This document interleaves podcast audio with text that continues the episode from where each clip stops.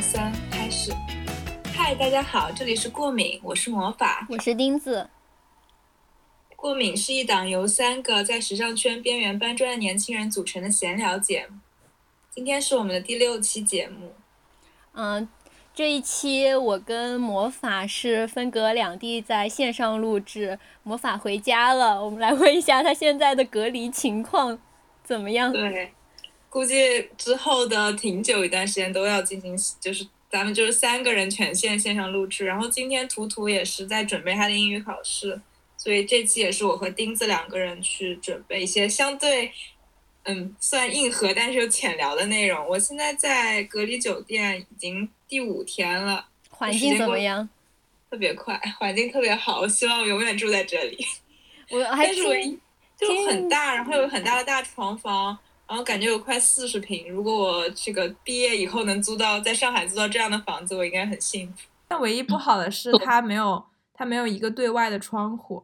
就其实很吓人。你是喜欢阳光的人？对对对，就是我已经五六天吧没有看见过阳光。它有一个内窗，然后打开都是阴的，你就感觉你一直都生活在晚上六七点以后。然后我就每天早上醒来以后就开着全部的灯，一直到晚上睡觉前也是这样。就完全没有白天和黑夜的感觉，靠 这个隔离隔离点送饭。嗯，你隔离期做了什么呢？隔离期的话，本来每天都给自己安排了满满的计划，有什么运动什么的。虽然我是每天有运动，但其他的计划经常就是躺在床上了。就看了马吉拉的纪录片吧，然后之前上周也跟钉子说了，我们这期就是想，嗯，通过。嗯，关于时尚圈著名的隐形人 Madame Gila 和他的就是个人纪录片 In His Own，嗯，聊一聊时尚圈的设计师们都很喜爱的设计的故事，然后还有我们自己去找的一些其他的资料，去聊聊这个。嗯，因为我之前只是通过海盗爷才主要了解到这个品牌，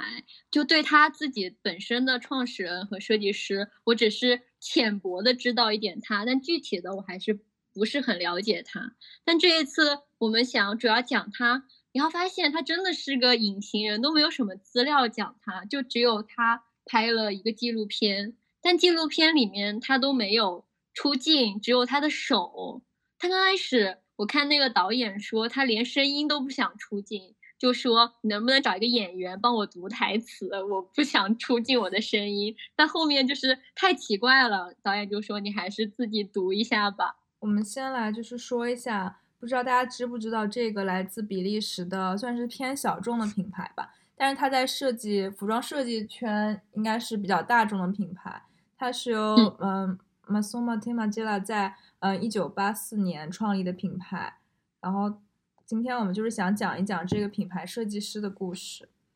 然后 Massimo Timaglia 他是于一九五七年四月九日出生于比利时的鲁汶。是一个白羊座，哎，最近发现很多白羊座的设计师，因为之前我看那个西太后也是白羊座的，就是这种有种打破时尚圈原本的规则的设计师，很多都是白羊座，是不是因为他们火象，所以就 比较大胆？是的，然后他的嗯父亲是波兰人，他的母亲是比利时人，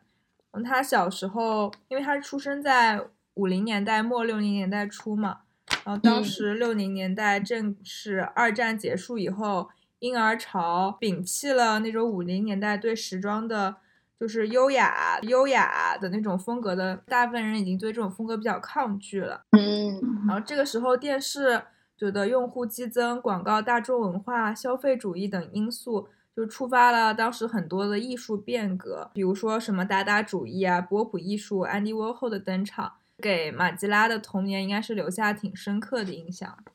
嗯，他的父亲是一个理发师，他的母亲，他的母亲是在理发师里做卖假发。对对，就他母亲好像是他爸爸是开理发店的嘛，然后他对嗯理发水和理发这种就是的过程其实特别感兴趣，然后他妈妈后来有一天也是突发奇想。就是说想卖假发，就在当时他小时候还是一个比较新潮的一个事情吧。然后他爸妈还挺敢于挑战的。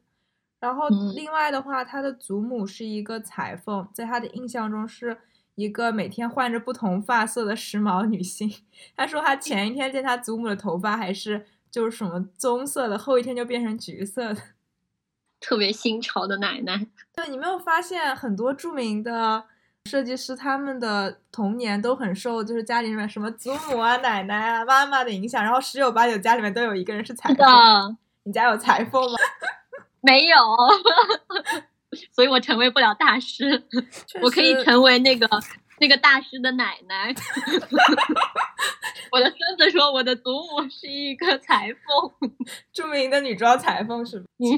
确实就是有耳濡目染的效果。他后面不是也有用假发来设计衣服嘛？就是说，对。当时我们记得前几年有看到学长的毕业秀，有做一整套的假发的设计的那种服装吧。当时觉得特别特别厉害，特别厉害！我说天呐，他怎么能想到这么完美的设计点呢？啊，就是把假发去编织啊，然后穿在身上。后来我就是再去看的话，发现是芬迪还是哪个品牌也有做这种东西嘛。再后来我了解到马吉拉的故事，我才发现马吉拉其实早在很多很多年前就已经做了这样的设计。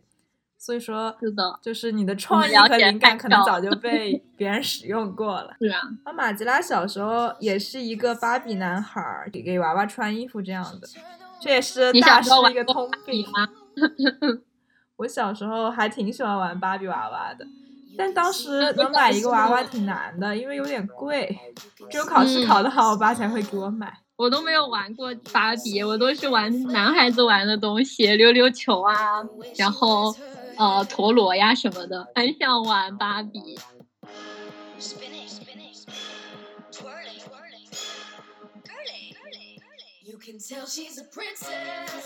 但芭比其实它很多就是给芭比娃娃穿衣服，也是我小时候的设计启蒙。我当时有一个紫头发的芭比。就当时觉得特别酷炫，而且是我小学六年级毕业以后让我爸给我买的，就是童心未泯的感觉。我弟弟当时就我表弟嘛，然后带到我们家来玩，每次都喊他跟我一起玩芭比，就拿那个卫生纸啊、餐巾纸，然后就是给他做那个礼服，还让我妈妈给给我的芭比娃娃织毛衣。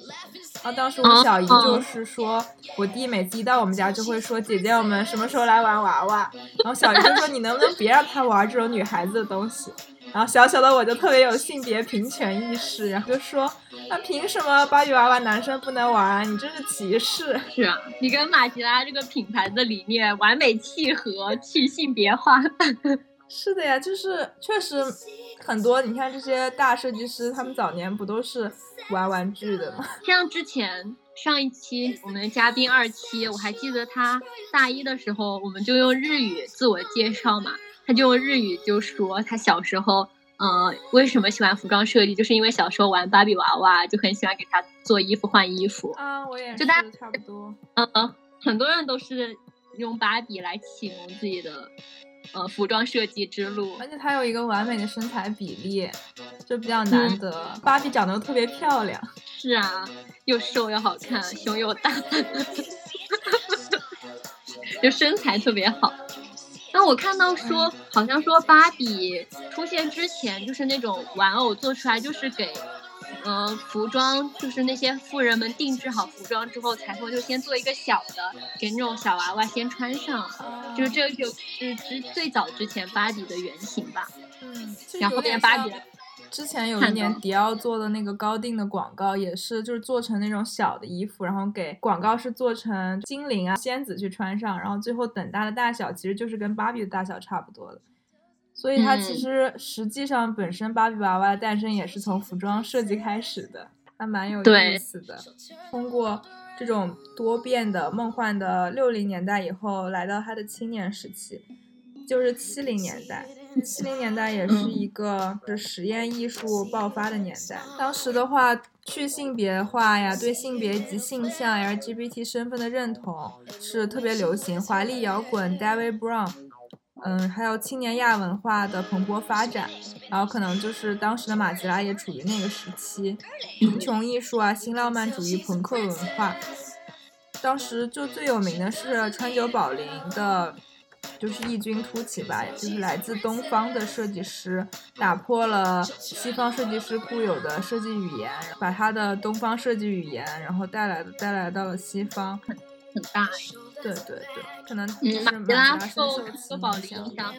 我记得他有一次秀马吉拉的邀请函是分成黑白两版的邀请函，他但是你在那个巴黎的地铁站办的秀，如果你拿的是黑色的邀请函，你就不能去白色的那个入口，你就得去黑色那个入口。但他他就是说，如果你走错入口的话，你就不能进场。但除了川久保玲之外，他就很喜欢川久保玲。但是他这个设计邀请函也挺有意思。是的，对，因为他马吉拉是深受就是东方的川久保玲啊，嗯，这些设计师的影响，对，嗯，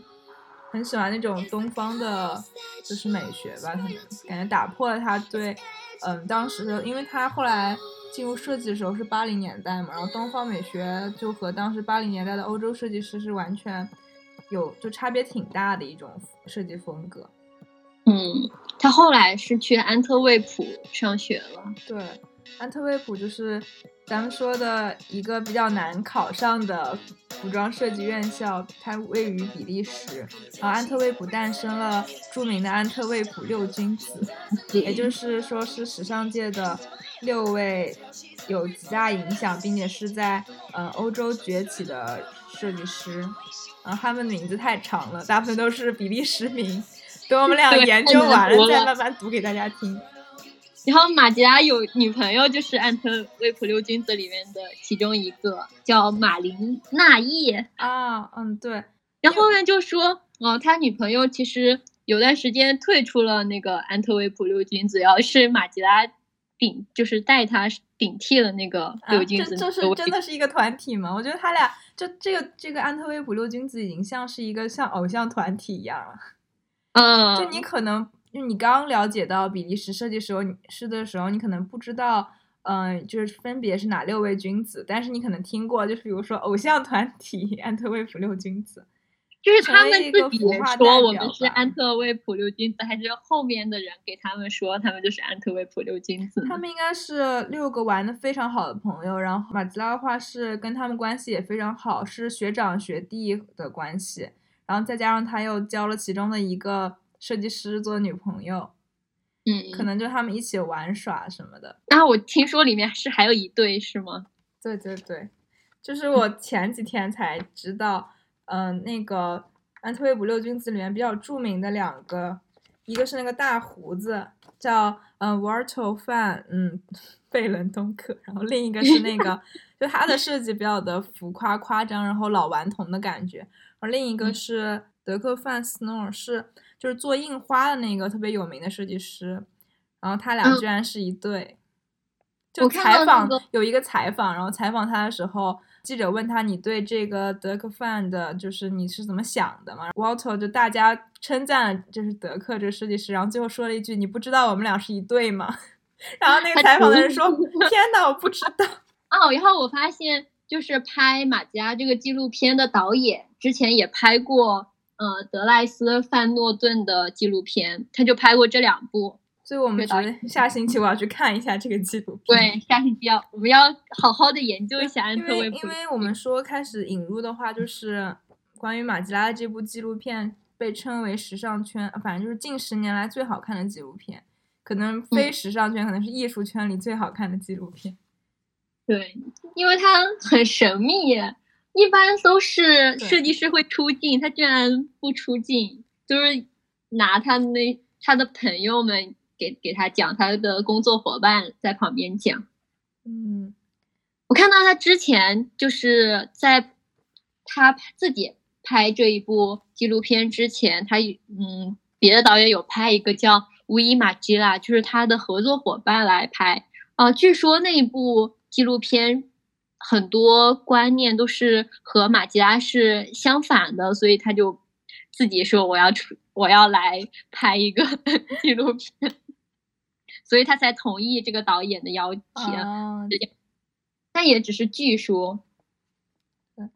因为马吉拉的成长过程中，我们之前也提到他的家庭影响对他很大，然后因为他自己就很少露面嘛。我之前也是看到有一个小型的采访里有提到，就是有一个人说他与马吉拉的母亲见过几次，有一次他的母亲对他说：“知道我喜欢做什么吗？我喜欢买二手家具，然后进行改造，我给他们重新上色，然后重新组合他们。”然后当时那个男生就说：“天呐，这正是你儿子对衣服做的事情。”然后马吉拉个人就是非常痴迷于服装，包括特别是二手服装，他创造出了一个基于解构与重构的全新系列。然后他的合伙人也表示，马吉拉对二手服装特别痴迷。他说：“嗯，他们当时一起去英国跳蚤市场买的全都是衣服。”然后如一起去巴黎玩，完全就不会去巴黎的其他的旅游景点或者是服装院校。马吉拉和他做的唯一一件事情就是买衣服。到了晚上，他们就把所有的衣服全部铺在床上，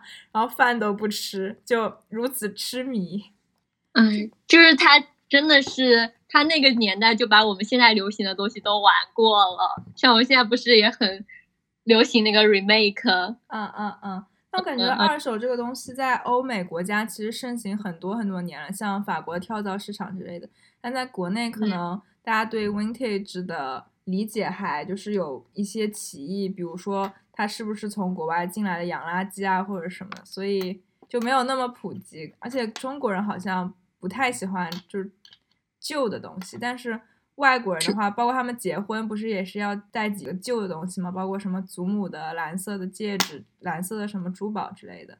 就可能时间对他们来说特别有意义。嗯，我之前看到一部美剧，里面就是女主结婚了，然后她是穿的她妈妈的婚纱改造的。我当时就说啊，我也好想穿我妈妈的婚纱改造给我，就感觉好有意义呀。但我感觉现在就。父母都可能没有婚纱，就更不用说，嗯，给我们来改造了。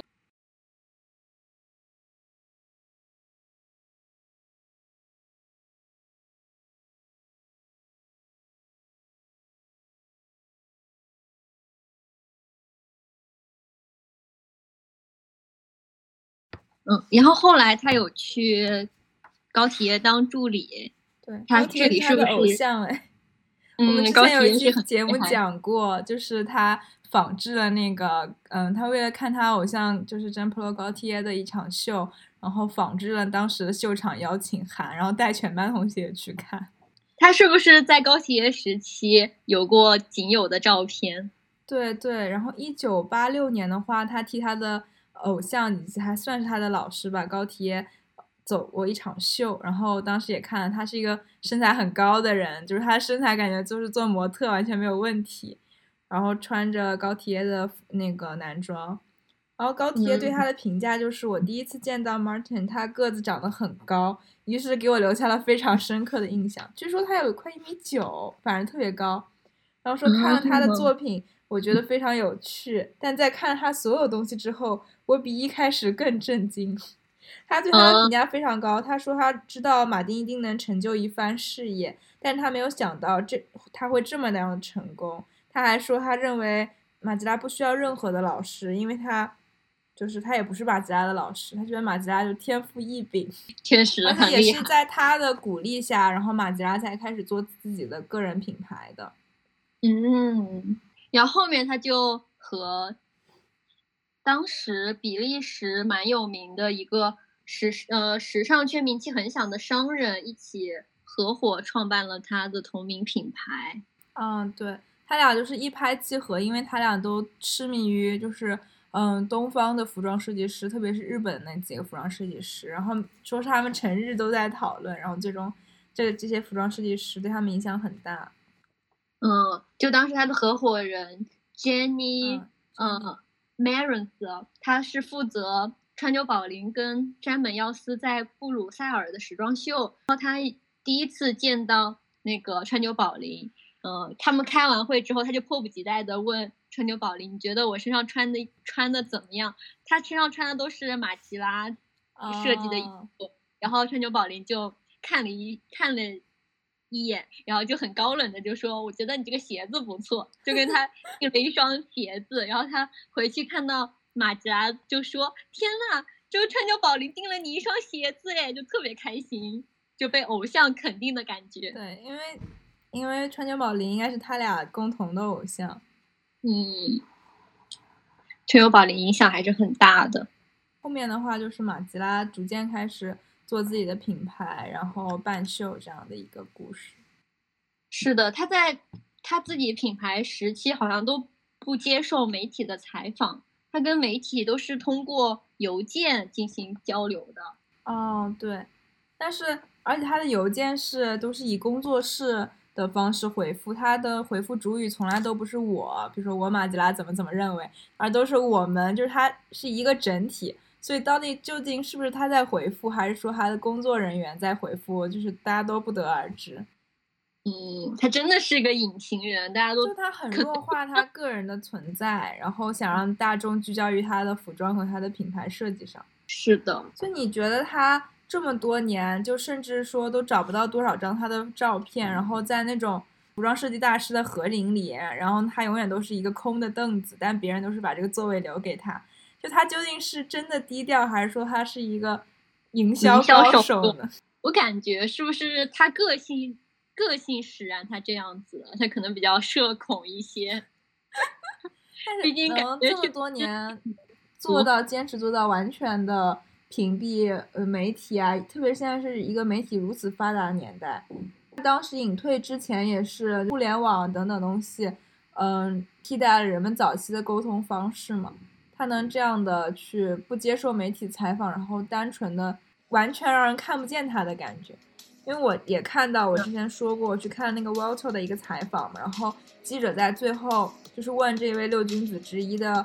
那个 Walter 说：“你对马吉拉是什么印象？”他说：“我记忆中的马丁就是一个普通人，我们的普通朋友，我们当时一起上学，一起旅行，度过了一段美好的时光。”但是在一九九三年开始，我就再也没有见过他了。然后彼此失联了很久。然后安特卫普六君子可能别人也没有怎么见过他。他说他觉得马丁可能是跟安特卫普决裂了，但他自己就是我看他的表情也是那种很困惑、很震惊。他说他自己都不知道为什么，他感觉马丁是受什么东西的影响，然后感到愤怒，然后再也没有相识的人再见过他。他说，他曾经在上学时期，马丁不是一个喜欢遮遮掩掩的人，曾经很开朗，他们之间的沟通也很顺利。所以我感觉，就他往昔的朋友吧，也可能对这些东西不太理解。嗯，他应该是可能比较厌恶这种媒体，当时媒体批判他的也很多，有些媒体就说他就是川久保玲一个劣质的盗版。就然后他的秀场不也是在有在那个巴黎的贫民区办的秀场嘛？然后那些呃记者就是说，对，然后就。记者说：“虽然衣服的做工、剪裁都很好，但我不接受在这么破烂的地方，更不能接受盛在廉价酒杯里的劣质红酒。”就他当时可能一些创新的举措，让当时的媒体就觉得，咦，不能理解为什么要这样子，然后就因为在当时可能时装还是一个高高在上的东西，然后马吉拉把他拉下神坛，他在那个贫民窟。去举办秀场，然后让那个当地的小孩跑来跑去，因为那些小朋友都不知道这儿在干嘛，就看到很多人。然后还有他在那个，嗯，地下停车库举办走秀，完全是打破了时装和走秀之前就是触不可及的感觉吧。然后把时尚变成了平民化的东西。打破固有思想，有点不可饶恕的感觉。可能本来记者就是觉得我今天应该穿的美美的去什么大皇宫，然后去头牌看秀，结果在这儿贫民窟还全都是就是可能买不起这些时装的人，然后跟你挤在一起，在那看热闹的感觉。对啊，而且他当时是没有座位的，他的秀场，而且进场的你的位置都是先到先得。他就不是那种啊，给你安排好，你是比较有名的买手店的店，呃，买手店啊，呃，进来也，如果你晚进来的话，你也只能排到很后面站着。可能那些小孩子我看在前面，可那些媒体，你竟然这么轻待我，我要来讽刺你。对，然后也是那个 Walter，就是我说的六君子之一嘛。他说当时他的实习生是 Ralph Simmons，就是他们之间都有一些千丝万缕的关联。因为 Ralph Simmons 当时就是从建筑环境这些平面家居设计什么转过来的嘛，然后他在那儿做实习生做了很久，然后他就带那个 Ralph Simmons 去巴黎看秀，也就是看了马吉拉那场，好像是有孩子的那场秀，就是传言当时 Ralph Simmons 深有深受感动，然后打坚定以后要做时装，就是一个大师影响了另一个大师。据说他还呃看到小孩子和模特一起出来谢幕的时候，他还哭了。啊，确实就是有感动。就是时装，我觉得你身临其境在现场去看秀的时候，其实真的会被它的力量所震颤。但它并真的并不是一件就是简简单单的只是一个你随便穿的衣服而已。是的，嗯，马吉拉在离开时装圈的时候有说过，我疲于应对外界与日俱增的压力，也无法接受消费主义的肆虐。对我来说，时间与等待所带来的震颤与快感，和每一滴。的小小惊喜不可或缺，而这一切正被充斥着过量的社交媒体逐渐绞杀。我觉得，通过他这段话可以看出，他其实感觉挺不喜欢媒体，就是呃乱讲一些就对他的批判，说他什么穿就劣质。我觉得他是一个还挺敏感的小男孩吧。我觉得他内心居住着一个就特别有自己想法，然后比较就是。温柔，然后又比较害羞，可能也比较容易。他可能不想和媒体起冲突，就说那我干脆就不和你讲话好了。而且他好像也可能也不太想去解释那么多。他好像曾经他说过，他很佩服嗯他的偶像高缇耶，因为高缇耶能游刃有余的跟媒体去沟通，同时又像一个偶像一样的能展示自己的所有的服装，然后表达清楚自己的理念。但马吉拉好像觉得。他的理念被人所误读，或者是他的，就他的，我知好像是他说他自己的风格，然后被别人称为这是马吉拉的风格，所有人都在穿他的衣服，他要觉得没有意思了。嗯，我看他好像就是外界评价他是解构主义大师，他也不是很喜欢解构主义这个词，就说解构好像一直给别人带来负面的印象，就像小时候班里的那种。捣蛋鬼、破坏大王一样的，然后马吉拉觉得他的工作是在创造，是赋予服装新的生命，拆只是一种手段，然后那个重生才是最后的结果。他好像不是很喜欢“解构大师”这个称呼，嗯，但也不知道是不是他讲的。但我感觉是这 样的，因为我看最近那个浪姐，就是郭采洁，不是也上去的吗？因为，嗯，就是我们在这儿还得提一下，就他演顾里不是演的，就是让这么多年大家都大部分人提到他就想到是顾里，然后他现在已经，就他甚至已经厌恶到不想让别人，就他已经不会再提顾里这个名字，他就说自己几年多年前演的那个角色怎么怎么样，就让他自己特别困惑。就当这个光环特别大的时候，对于他反而成为了一种没法突破的压力吧。然后我记得马吉拉也是，就他特别喜欢，就是不断的突破自己。他好像不喜欢自己被绑定在一个 title 上面。嗯，他可能觉得解构就只只是一个手段而已。说到解构，说到解构的话，他第一次就是提到他自己在纪录片里提到他在安特卫普学习的那段快乐时光里面，有一次有一个课程，就是老师让他们把。嗯，通过就是厨房里面的用运用厨房里面的所有的用具，任何的用具，然后呢去制作一套服装，然后有点像我们之前看那个《天桥风云》里面那种，天桥风云对，那非常非常规，对非常规服装创造，比如说用贺卡创造什么。那马吉拉当时是用什么去做的呀？他是用那个厨房啊，是用那个茶。哎，那是什么？就是茶店的那种毛巾。对对对，就是茶巾。可能我们，我感觉我不太用，所以我不是很知道是什么。好像就是一一种那种毛巾一样的。把毛巾的结构拆分，最终组成成服装，你想它未来挺多设计的，包括嗯九一年秋冬的它著名的那个八双美式军袜，拆解重组成一件军袜针织衫。然后九二年的二手丝巾，还有它后面的那个碎盘子啊之类的，还有那个手套服装，就一套都是由那个手套去裁剪，然后对他未来的设计影响还挺大的，所以一个好的学校还挺重要。是啊，我们都没有这种课程，我们学校感觉好的啦。啊，很好很好，但我希望他们 再更有创意一点，一些别的。对对，就是这种，嗯，虽然。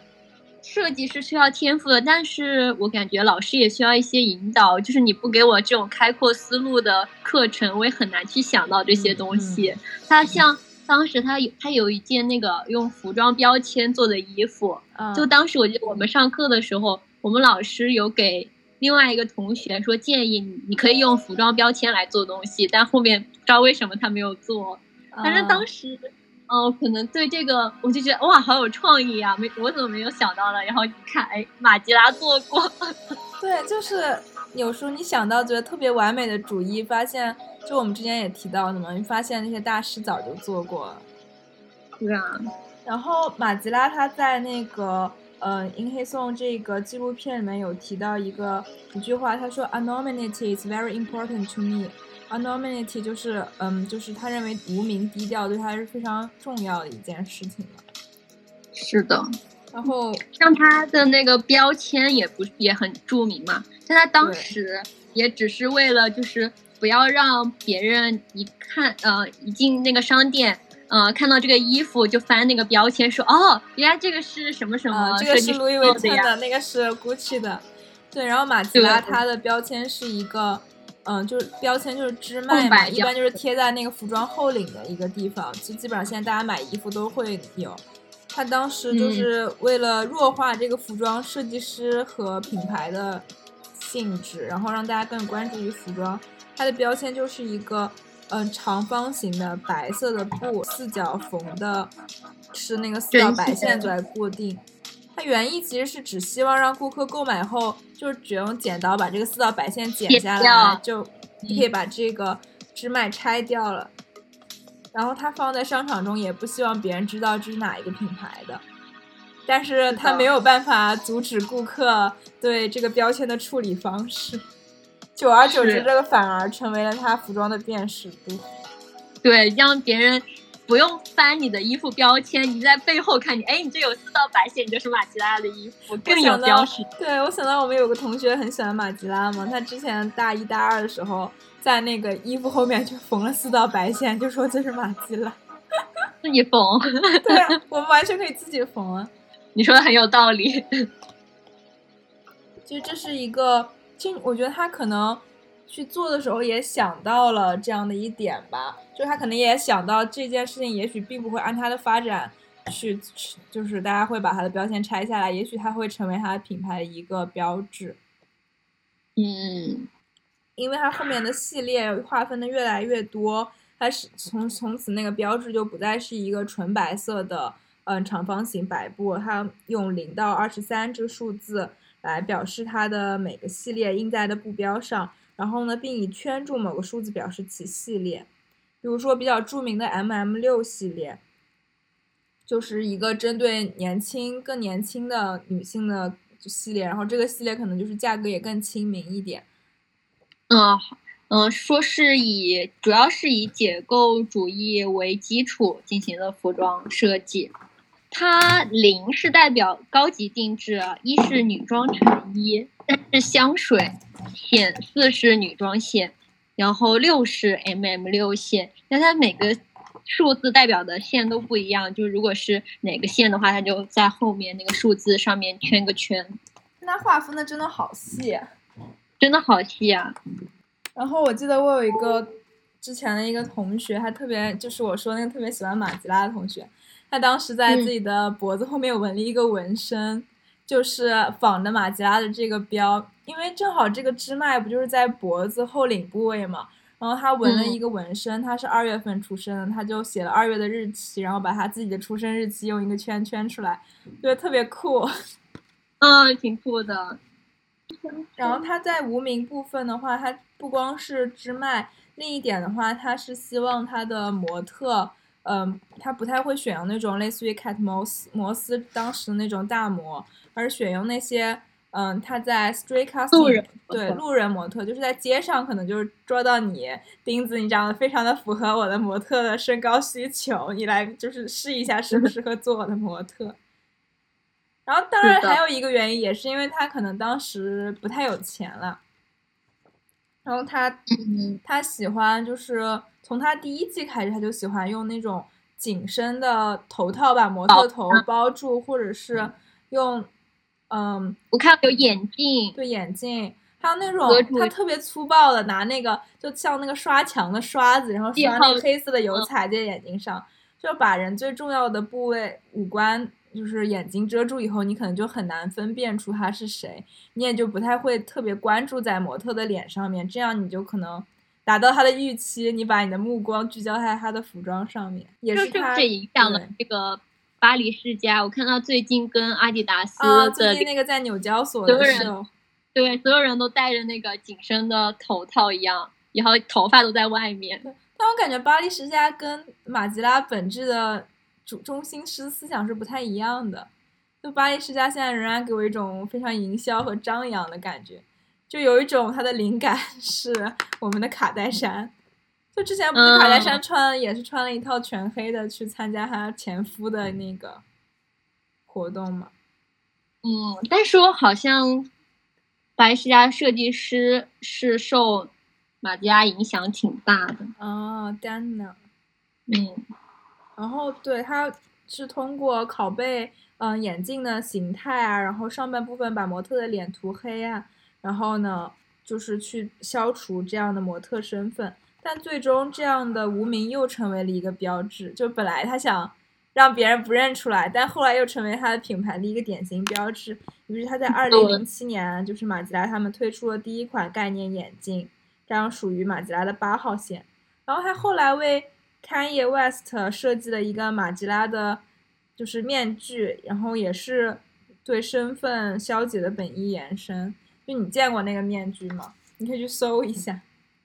我好，我应该见过，就是但我现在对，不是特别能想起来了。好像就是一个上面，反正把他的脸全部遮住，然后你看不到他的五官，然后上面好像是缀满了水钻一样的东西吧。我我去搜一下。我感觉最近一直能看到用那种各种材料做成那种面罩遮住脸，感觉现在这种设计手法还挺常见的，遮住脸。对，因为 Kanye 就是也特别痴迷于面具嘛。对对对，就是那个上面全都是水钻的。嗯，他后来不是也很喜欢戴着那种就是 什么像丝袜一样套在脸上的面具出现在各个秀场大牌里面。然后我还看到当时有一个杂志，它是每一期都是邀请一个时装设计师或时装品牌来操作整本内容，然后呃展现那个设计师的创意世界观。然后呃，他的第一期就请到了马吉拉来做，但是马吉拉他就不是以他本人的名义去做，而是以品牌的名义去筹备。像也邀请了山本耀司去做，就是山本耀司去做，但是马吉拉做就是马吉拉工作室去做，他就是真的是很、嗯，很低调，很嗯隐他每次那个走秀的时候，也是会让自己的就是工作室的穿他们他们工作室的人都穿上了那种白色的大褂，然后代表那嗯种高定和就是手工的纯天然的感觉吧。然后我记得那张工作室合照里面也是，除了他的合伙人 Jenny，就是别人都穿着那个马吉拉工作室的白色大褂，然后然后只有一张椅子是空着的，然后又是他又他又没来，就他不光是在时尚圈内。去做一个无名的隐形人，他连在他们的工作室团体里，他都去做一个就是可能就是比较隐形的人吧。我觉得他可能是想得这样也是想高调。你看，哦，我一眼就看到那张空椅子。虽然他可能本意上是想低调，但最终还导致了一个高调的结果。对，他的种种行为都是为了低调，反而就是越来越高调的感觉。对，但是他这么长期来的坚持，因为比如说，呃，明星设计师已经成为了一个偶像，比如说，嗯、海盗爷啊，你提到海盗爷，你提到小马哥，你都会想到他们的脸，他们也会在社交平台上面去做。有些人就是他比较喜欢社交平台和互动和营销嘛，就把自己个人打造成一个品牌风向标。但是马吉拉就是非常希望别人只关注在他的服装上，不要提到他的服装，想到他的脸，所以他就是这样做吧。但可能就是在看在看这个纪录片和去了解他的资料之前，我真的我以为马吉拉是已经去世了的设计师，因为基本 我真的很无知。你自己创立的牌子，一般你就是去世了，你才会交给下一个设计师来接管你的牌子。才然后我一 好多被裁被大公司收购以后，也会调整内部结构的。嗯，因为我记得是不是之前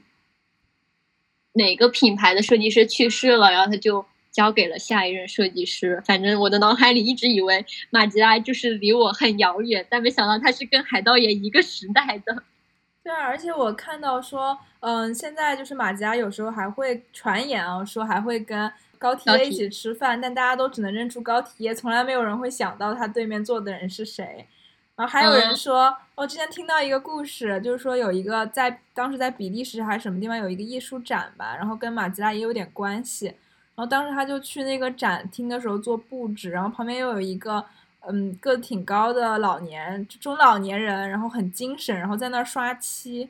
然后他他们俩还攀谈聊天了聊了一会儿，但他走之后才知道那个人竟然是马吉拉。虽然这个故事真实性我也不能保证，但是就觉得很神奇，就这样有种大隐隐于市的感觉，嗯，很酷啊也，很酷啊，是的。异口同声。是的，我当时就是看看过一个综艺，里面要采访一个艺人，他说他的梦想是当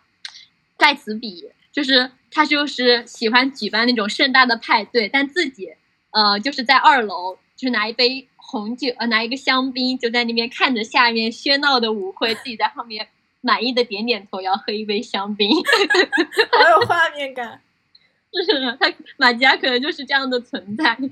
对，然后除此之外，他除了就是通过嗯遮盖脸上用黑色涂抹等，他喜欢就是给模特做那种很乱的头发，比如说你有看他那个秀场吗？他很多模特都戴着假假发，然后把嗯那个眼睛遮住，经常在想他们是怎么看清路的。真的就是那个刘海特别长，还有头发特别凌乱，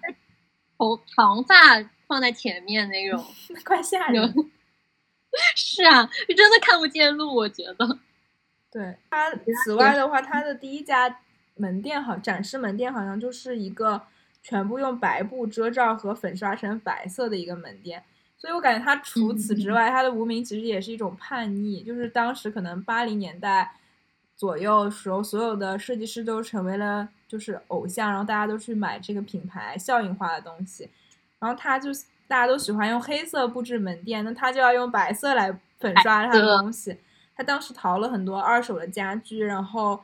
把所有东西都粉刷成白色，因为对于马丁来说，白色是一个代表脆弱、包含力量以及时间流失引起细微变化的颜色，就是一种很嗯纯粹的颜色吧。然后他说他经常使用哑光的白色来保留时间经过的证据。哦，所以他第二个关键词词是时间，感觉像用二手衣做东西啊，淘二手的家具啊，然后像白色象征的时间，感觉他对这种时间流逝的概念蛮喜欢的，是吗？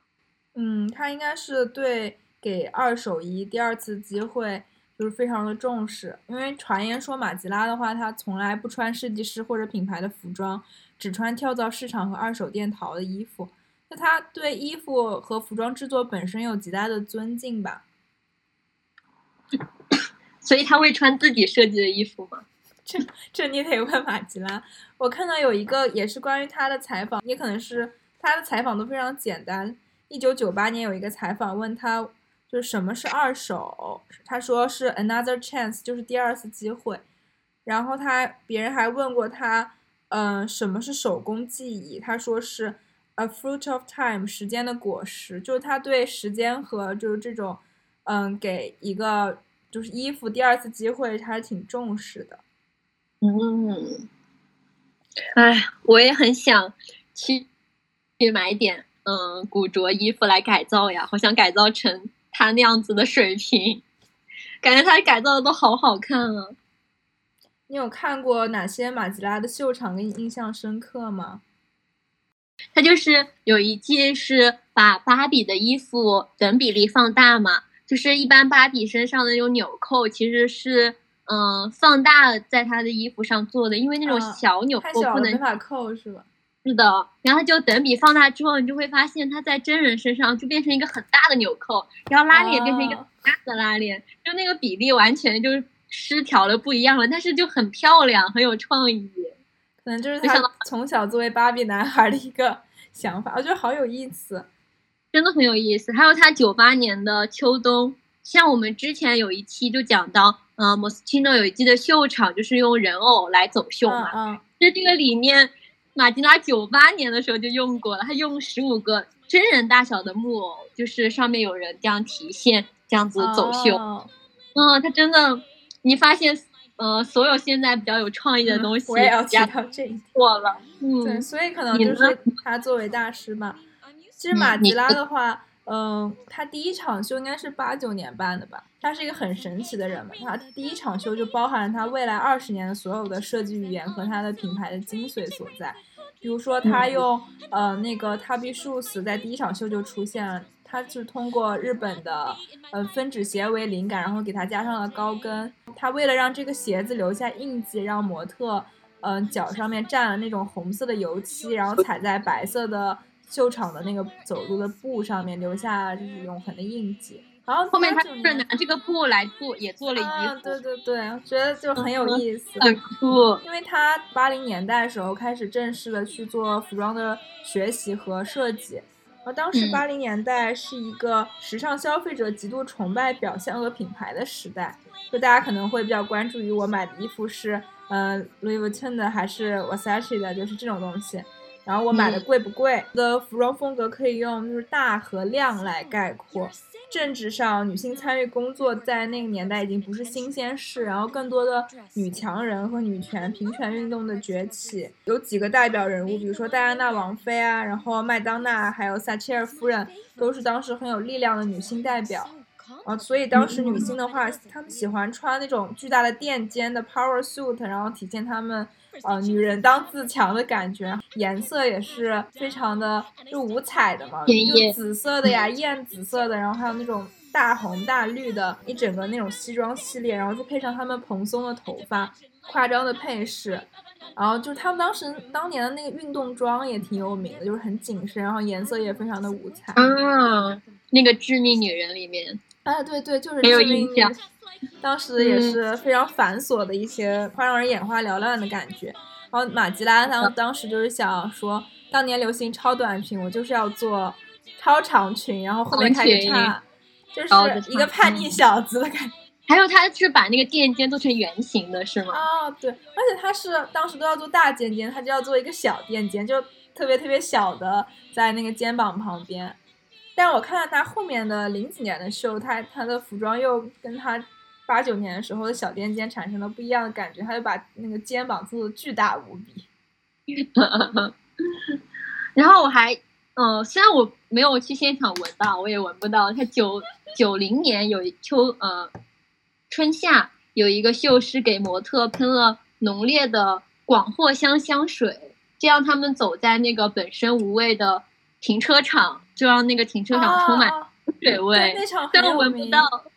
嗯，就他就喜欢一些时间的概念，像你呃上一期讲到他那个冰染的那个秀，啊，对，是不是也是留下一随随着些就是也随着嗯融化留下时间的印记。对就不可再复制的感觉？嗯，对，而且很自然。然后给我印象比较深刻的是马吉拉，他的设计语言可能是就更注重于服装这个东西本身，它让服装脱离于人体，就是脱离于人。然后呢，也不想说用服装去宣扬一个政治的理念，或者是他去倡导某一种就是极端的那种他的思想吧。嗯然后，他都是更多的从服装出发对，，从服装本身出发，比如说，呃，服装是怎么制作的，服装是怎么样一针一线的缝起来的，所以它比较有名的系列，我印象也比较深刻的是，他在嗯九七年的春夏和九七年的秋冬，嗯，他把那个服装的省道和服装内部翻到外部。就大家都，我们俩嗯都知道，我们学服装设计知道，如果你想让一个衣服是有腰身的，这样贴体的话，你是需要掐一个省道的。省道就是相当于你把那个纸对折，然后就是对折一部分形成一个小的三角形，然后它就会贴你上你的腰身。除非它就是靠针织面料这种弹性的面料，不然它是没法就是收在收起来的。对，因为人体它不是有起伏的嘛。然后它还把挂面、里衬也暴露在外，然后揭露更多在服装制作中的秘密。然后觉得这特别有意思，因为当我没有学过服装设计之前，我是不知道做一件西装它有这么多的工序，就里面有还有里衬，有挂面，就挂面就是服装门襟，然后里面的那一块垫布也是为了为了让它能扣起来的时候更加笔挺，为了让它那个可能是。打扣眼啊，就让它不用对单的话，就可能容易散掉。对，然后里布的话也是为了让它有一定的厚度的同时又更加的笔挺，是吧？是的，也可以让一些呃，比如说里面有一些缝缝，就是缝，嗯，可以遮盖，让它显得更完整一点，就不用打开件衣服啊，里面都是很多红缝啊。它这也是一种设计。啊，也是一种设计。对，然后他当时马吉拉在他的九七年的秀里面，甚至表达了立裁的这种过程。他模特身着着立裁人台的外表面，就他把那个我们做人台的外表面直接做成了服装，然后靠在人台那模特的身上，尺码和标记线也被他保留下来，然后有一种还在未完成的感觉，然后他的垫肩也裸露在外。就是他好像很喜欢做裸露在外的垫肩，因为我看他零九年最后一场秀，也有很多就是垫肩是自在外面的，然后作为他设计的一部分，就展露在外面给别人看。但我们一般都是把垫肩就是藏在服装里面。是的，说到他做人台这个，我又想到当时我的那个自由研究的课程，我不是做影子嘛，我拍了很多那个人台的影子，就当时我不知道怎么怎么做。衣服拿这个照片，因为老师说你的照照这个照片完全可以发展成一系列的服装，但我不知道怎么做，因为它就是一个人台，就拍了很多影子。就我说，难道我可以做人台吗？就当时是不能想象我拿人台去做衣服。我现在看了它之后，我觉得啊，我真的可以，我真的可以直接做人台。对，他不光是这样，他的什么修改笔记还保存在外面。甚至还有衣服，就是一个大衣背后还固定着那个纸样，就是他想把这种服装的制作的全过程去展现给世人面前，告诉大家这个就是这个服装不是这么容易的，然后它的是通过时间和很多很多过程，然后去制作的。我记得你是不是跟我说过，你大一的时候也想到这个方法？对我大一的时候在想，我们画纸样竟然要画这么多东西，然后有很多对位记号。我说我为什么不把这些对位记号就是做成一，直接把它翻到外面来，然后把它靠在那个主要的就是面部上面去做成衣服，让别人知道我的衣服这么复杂呢？我当时觉得自己啊，我好聪明，肯定没有人跟我想的一样。结果后来有一天我看到了马吉拉的东西，我说天呐，我什么弱智？真的，你就会觉得有一种很悲伤的感觉，但你又感觉很庆幸，我跟大师想到了一块儿去。是的，从两个方面来想，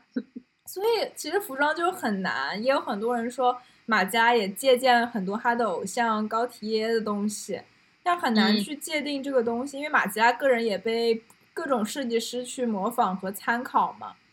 是啊，也可以说是致敬。但服装这个东西，它好像很难去纯创新。它马吉拉已经是一个。在很多维度上去做创新的人了，但服装本身还是依托于穿着者和人体嘛，就是它的总的型还是很难那个的。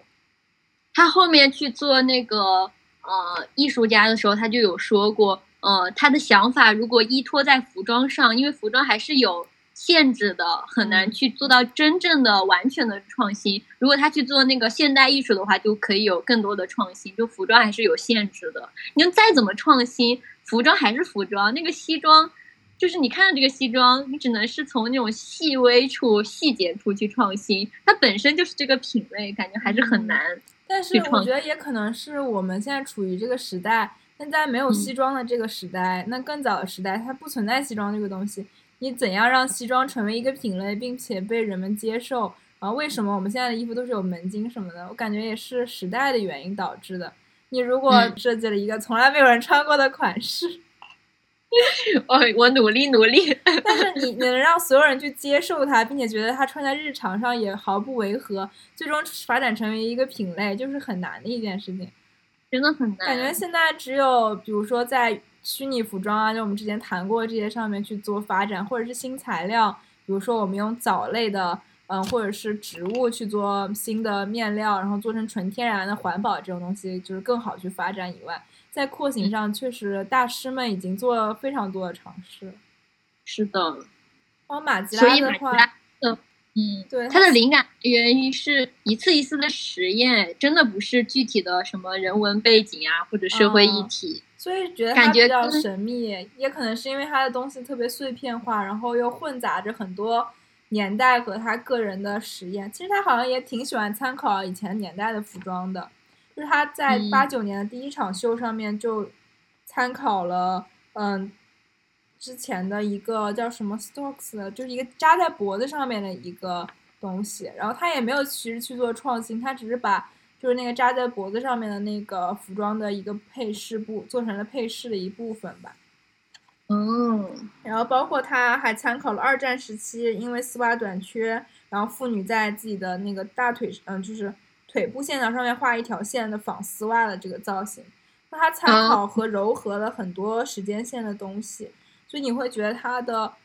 设计语言比较的碎，然后呢有很多是就是执着在去分解或者重构服装上面的，就他是一个嗯真正的，觉得是一个衣服的设计师，一个衣服的艺术家。然后我想嗯到我之前看西太后的一些嗯纪录片吧，就他就是说经常想把标语啊什么的去印在服装上面，去表达一种态度。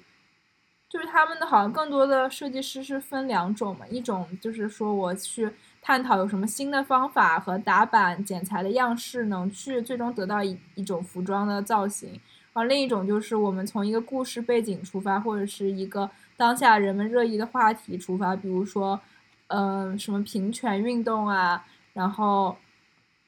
就是这种什么为 LG？、啊，对，呃这是常非常常见的一些，包括嗯，为那种比如说忧郁症的人群发声啊，这样的一些东西，就是非常常见和普遍的服装主题了。然后你通过这个服装主题去找图像，然后去找面料，然后通过你自己的理解再去做造型和设计，然后通过提取别人，比如说什么某个地方的土著部落的一个服饰啊，然后去进行现代化的改造。然后它的话就是针对于服装本身去做设计，就是是另一种设计的方式吧。嗯，都很厉害。对，都还是很有意思的。是的，听说马吉拉现在在呃艺术界，然后有时候也会在画画，会协助布展，用他自己的方式，他仍然活跃着，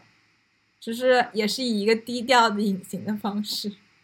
嗯，我看到他就是也他的那个现代艺术品也是有那种头发呀，然后呃身体跟头是分开的，就感觉跟他的服装上的一些语言还是有点像的，比如说用头发来做啊什么的。嗯，我觉得可能是因为他在纪录片里不是提到嘛，他最后结尾是他觉得他很抱歉没有跟自己的员工吧，就是工作室的伙伴们说一声好好说一声再见，然后也没有跟时尚圈的人好好说一声再见，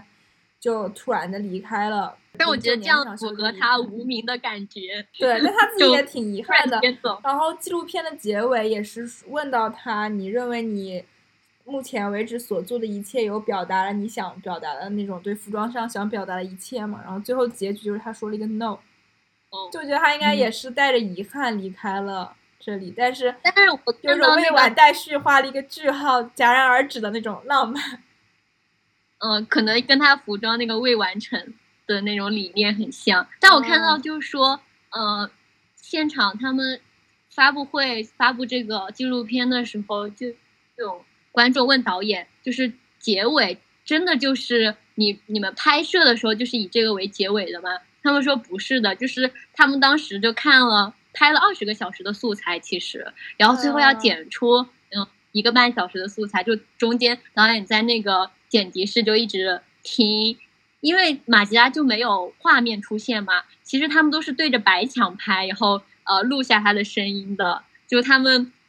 呃，他就听到了这一句话，就觉得哎，这个做结尾很不错呀。然后当时也没有跟嗯马吉拉说，然后后面跟马吉拉说的时候，马吉拉也笑了，觉得哎很不错，就拿这个做结尾。因为我感觉他不发声，也留给我们很多想象啊，的余一个想象的地空间。而且对媒体对马吉拉的神秘感的维护，也是出于对马吉拉的尊敬的一致默契，所以不太会有人去真的去特别去扒马吉拉现在怎么样啊，然后他长什么样，他住在哪里这样的，就挺好的。嗯，哦我真的我有想到，就是其实最开始马吉拉童年的时候，他是看到那个皮尔卡丹的秀，然后他当时觉得真的不可思议。然后因为皮尔卡丹他们就是在法国巴黎啊这样的一些地方作秀嘛，他当时别人就问他你长大以后想干什么，想成为什么样的人，他就说我要成为一个 a fashion design in Paris，就是他要去就是做一个法国的时装设计师。嗯，你不觉得就是包括我们之前提到的安娜温图尔啊，还有大都会博物馆的服装博物馆的馆长，安德鲁嗯，对、嗯。他们都是很有理想，就从小就立下誓言，是的，那我要坚定自己，要有野心，你知道吗？你也要做一个什么上海的大设计师。就是好像从小就知道自己未来一定会从事在这个时尚圈或者是服装相关的行业，可能他现在来到了艺术界，也是对他服装的未完成的一种延续吧。嗯，是的，我们今天就是浅谈乱谈了一下我们肤浅的了解的马吉拉，然后也不知道马吉拉这位大师本人的很多真实的想法，但正是这样的神秘感，让时尚圈和我们都对他充满了敬意。然后非常嗯建议大家去看一下他比较有名的八九年的秀场、九七年、九八年的秀场，嗯，还有零九年就是的秀场，零九年是他最后一场秀，然后聚集了他二十年来的服装的精髓所在。如果你喜欢我们，欢迎给我们评论、点赞，和我们聊聊你还想听哪些设计师的故事。然后我们也会不断的充实自己的情况下和大家一起交流的。然后我们这期就到过敏就到这里，拜拜。拜拜。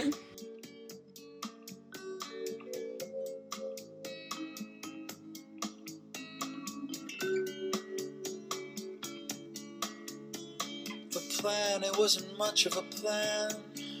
I just started walking. I had enough of this old town and nothing else to do. It was one of those nights you wonder how nobody died. We started talking. You didn't come here to have fun, you said. Well, I just came for you. You still love me? Do you feel the same? Do I have a chance of doing that old dance with someone I've been pushing away? And touch, we touch the soul, the very soul, the soul of what we were then. With the schemes of shattered dreams lying on the floor. You looked at me, no more than sympathy. My lies, you have heard them. My stories you have laughed with, my clothes you have torn. And do you still love me?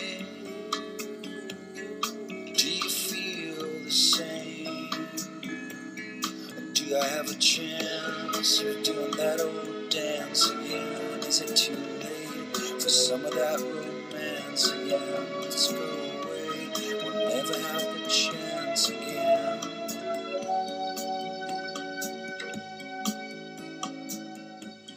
You lost that feeling.